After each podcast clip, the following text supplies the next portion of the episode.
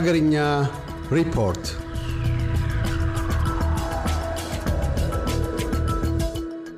ኢትዮጵያ ለውጭ ባለሀብቶች አምስት የባንክ ፈቃድ ልትሰጥ ማሰቧ ተነገረም። የብሔራዊ ባንክ ምክትል ገዢ ሰለሞን ደስታ በሚቀጥሉት አምስት ዓመታት ከሶስት እስከ አምስት ለሚደርሱ በኢትዮጵያ በባንክ ዘርፉ መሰማራት ለሚፈልጉ የውጭ ባለሀብቶች የባንክ ፈቃድ እንደሚሰጥ መናገራቸውን ሮይተርስ ዘግቧል። ይህም የአገሪቱን የፋይናንስ ዘርፍ አገልግሎት ለውጭ ተፎካካሪዎች ክፍት ለማድረግ ያለመ መሆኑ ተገልጿል። እስካሁን የባንኩ ዘርፍ ለውጭ ሀገራት ኢንቨስተሮች ዝግ ሆኖ የቆየ ሲሆን በቀጣይ አምስት ዓመታት ውስጥ ግን ለውጭ ሀገራት ተፎካካሪዎች ክፍት እንደሚደረግ ነው የተገለጸው። በተጨማሪም የውጭ ባለሀብቶች በኢንዱስትሪ ዘርፉም ከሀገር ውስጥ ባለሀብቶች ጋር በጋራ የሚሰሩበት አማራጭ ሊኖር እንደሚችል በምክትል ገዢው በኩል ተጠቅሷል። የውጭ ባለሀብቶች በኢትዮጵያ በተለይም በባንክ፣ በቴሌኮም፣ በትራንስፖርትና አቪዬሽን ዘርፎች ለመሰማራት ፍላጎት ካሳዩ ቆይተዋል ተብሏል። ጠቅላይ ሚኒስትር አብይ አህመድ ወደ ስልጣን ከመጡ በኋላ ለውጭ ኢንቨስተሮች ዝግ ተደርገው የቆዩ ዘርፎች ክፍት እንደሚደረጉ ቃል የገቡ ሲሆን የመጀመሪያው የውጭ ቴሌኮም ሳፋሪኮም ማለት ነው ፈቃድ ማግኘቱም ይታወቃል። በተጨማሪም የመንግስት የልማት ድርጅቶችና ብቸኛው የቴሌኮም ድርጅት ሆኖ የቆየው ኢትዮ ቴሌኮም 45 በመቶ ድርሻ ለውጭ ባለሀብቶች በመሸጥ ሁለተኛ የውጭ ቴሌኮም ፈቃድ ለመስጠት ጨረታ መጀመሩ ይታወቃል።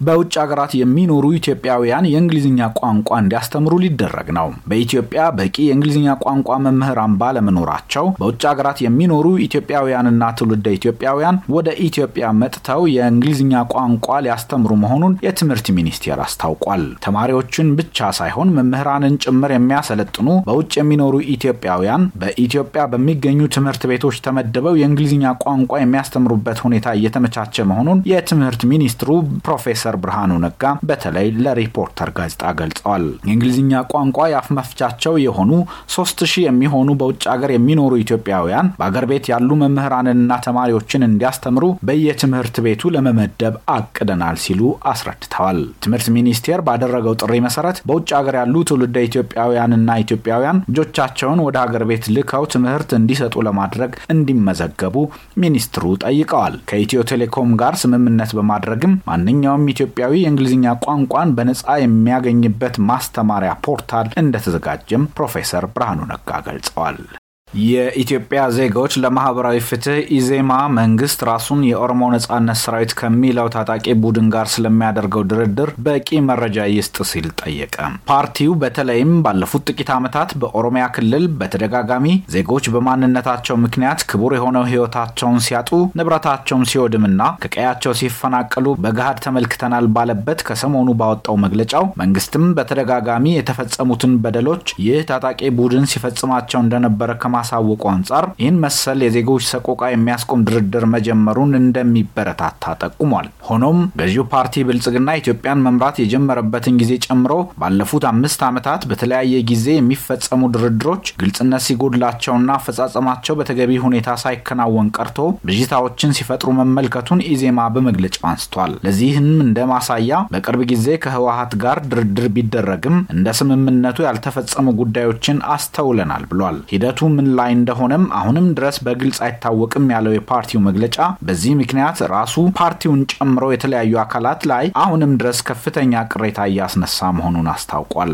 በመሆኑም መንግስት ከዚህ ቀደም በለውጡ ሰሞን ኦነግ ከኤርትራ ወደ ሀገር ቤት ከገባ በኋላ በስምምነቱ መሰረት አልተፈጸመልኝም ሲል እንደነበረው ተመሳሳይ ችግር እንዳይፈጠር ከህወሀት ጋር ከተደረገው ስምምነት ልምዶችን መነሻ በማድረግ የድርድሩን ሂደትና ስምምነቱን በተመለከተ ህዝቡ ሊኖረው የሚገባውን ግልጽ መረጃ እነማን እየተሳተፉ እንደሆነ የስምምነቱን ይዘት እንዴት እንደሚፈጸምና በአፈጻጸሙም ጊዜ ተግባራዊነቱን ለዜጎች ተገቢና በቂ መረጃ በማስተላለፍ ከተጨማሪ ውዥንብርና ትርምስ ማህበረሰቡን እንዲጠብቅ አሳስቧል። በሌላ በኩል የኦሮሞ ፌዴራሊስት ኮንግረስ ኦፌኮ በፌዴራል መንግስትና በኦሮሞ ነጻነት ሰራዊት መካከል በታንዛኒያ የተካሄደው የሰላም ድርድር በኦሮሞ ህዝብ ወሳኝ ታሪክ አንጓ ነው ሲል ቅዳሜ በአመራሮቹ በኩል በሰጠው መግለጫ አስታውቋል። የፓርቲ የፓርቲው አመራሮች ድርድሩን አስመልክቶ ለጋዜጠኞች በሰጧቸው ምላሾች በድርድሩ መጀመር እንደ ፓርቲ ደስተኛ መሆናቸውን በመጥቀስ በቀጣይ ይካሄዳል ብለው በሚጠብቁት ቀጣይ ድርድር በጥሩ ሁኔታ ይቋጫል ብለው ተስፋ እንደሚያደርጉ ገልጸዋል።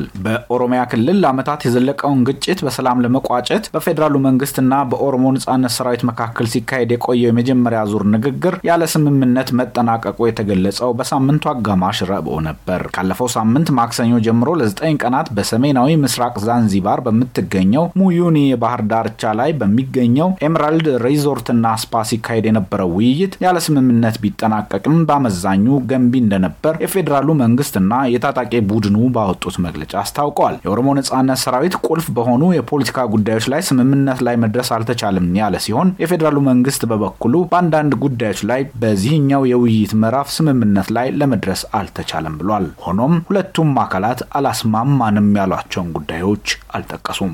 በአማራ ክልል በሲቪል ሰዎች ላይ የሞት የአካልና የንብረት ጉዳት የደረሰ መሆኑን እንደዚሁም መንገዶች በተለያየ ጊዜ መዘጋታቸውን የኢትዮጵያ ሰብአዊ መብቶች ኮሚሽን ገለጸም። የኢትዮጵያ ሰብአዊ መብቶች ኮሚሽን ኢሰመኮ በአማራ ክልል የተወሰኑ አካባቢዎች እየተካሄደ ያለው የህግ ማስከበር ዘመቻ በሰብአዊ መብቶች ላይ ያለውን አንድምታና ተጽዕኖ በቅርበት እየተከታተለ እንደሚገኝ ሰሞኑን ባወጣው መግለጫ አስታውቋል። ኮሚሽኑ በሰሜን ጎንደር፣ ሰሜን ወሎና ሰሜን ሸዋ ዞኖች አንዳንድ አካባቢዎች በተለይም ሸዋሮቢት፣ አርማንያ፣ አንጾኪያ፣ ገምዛና ማጀ አካባቢዎች በመከላከያ ሰራዊትና በአካባቢው ታጣቂዎች መካከል የተኩስ ልውውጥና በከባድ መሳሪያ ጭምር የታገዘ ጥቃት ሲካሄድ እንደነበር የገለጸ ሲሆን በዚህም ምክንያት በሲቪል ሰዎች ላይ የሞት የአካልና የንብረት ጉዳት የደረሰ መሆኑን እንደዚሁም ከደሴ ወደ አዲስ አበባ የሚወስደው መንገድ በተለያየ ጊዜያት የተዘጋ መሆኑን ለማረጋገጥ መቻሉን ኢሰመኮ አሳውቋል። በተጨማሪም በክልሉ ያሉ የተወሰኑ የተቃዋሚ ፖለቲካ ፓርቲ አባላት የክልል ልዩ ኃይሎችን እንደገና የማዋቀር ውሳኔን በመቃወም የተካሄዱ ሰልፎችን መርተዋል ወይም አስተባብረዋል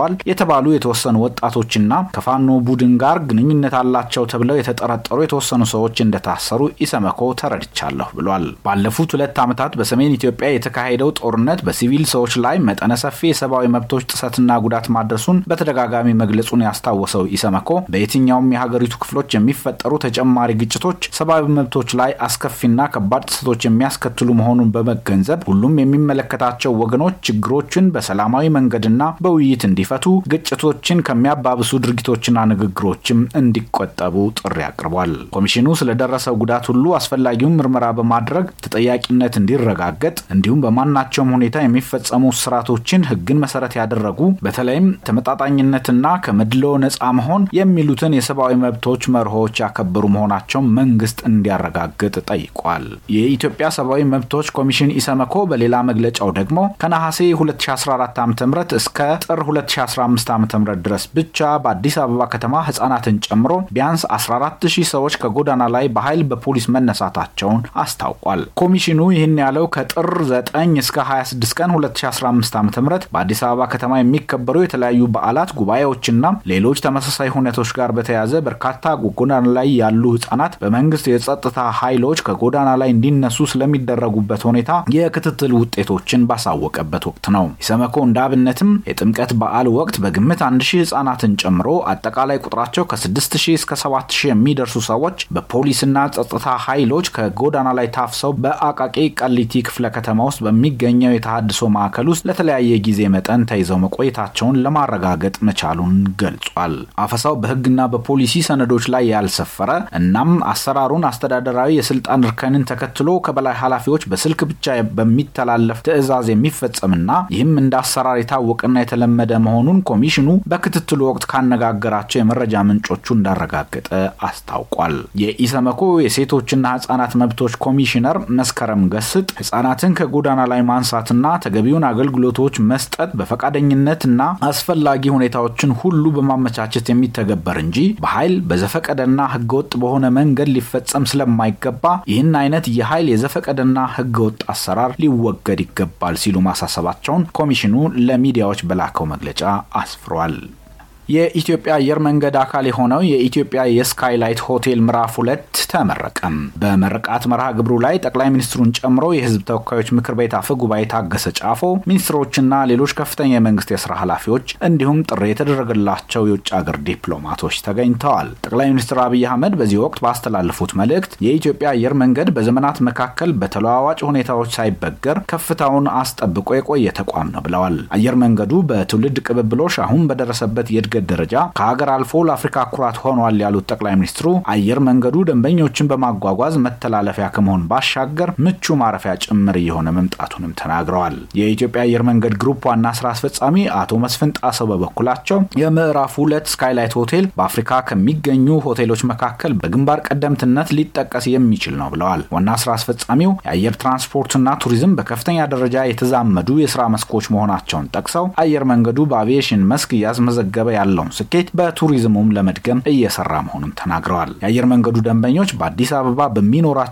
ቆይታ የቱሪዝም ስፍራዎችን እንዲጎበኙ ከአጋር አካላት ጋር ተቀናጅቶ በመስራት መዲናዋን የቱሪዝም ማዕከል ለማድረግ እንደሚሰሩም ገልጸዋል። የኢትዮጵያ ስካይላይት ሆቴል ምዕራፍ ሁለት ማስፋፊያ ከ155 ሚሊዮን ዶላር በላይ ወጪ የተደረገበት ሲሆን 627 መኝታ ክፍሎችንና ከ500 በላይ የመኪና ማቆሚያዎችን በውስጡ ይዟል። ይህ ከምዕራፍ አንዱ ጋር ተዳምሮ ሆቴሉ አንድ ሺህ መኝታ ክፍሎች ያሉት የአፍሪካ ግዙፍ ሆቴል መሆን እንደቻለም በምረቃው ዕለት ተገልጿል።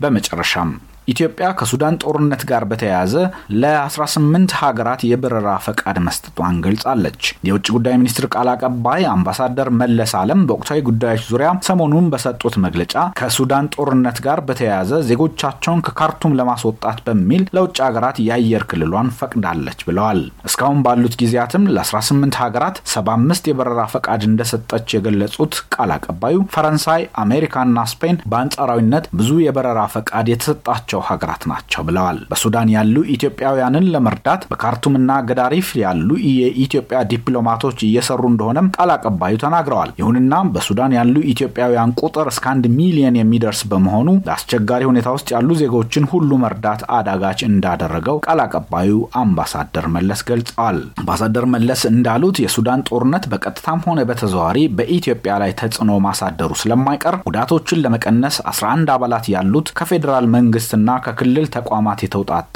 ብሔራዊ ኮሚቴ መዋቀሩን ተናግረዋል። ለተጠናቀረው ዘገባ ደመቀ ከበደ ከአዲስ አበባ። እያደመጡ የነበረው የኤስቢኤስ አማርኛ ፕሮግራምን ነበር። የፕሮግራሙን ቀጥታ ስርጭት ሰኞና አርብ ምሽቶች ያድምጡ። እንዲሁም ድረገጻችንን በመጎብኘት on demand እና በኤስቢኤስ mobile app ማድመጥ ይችላሉ። ድረገጻችንን ኤስቢኤስ ዶት ኮም ዶት ኤዩ አምሃሪክን ይጎብኙ።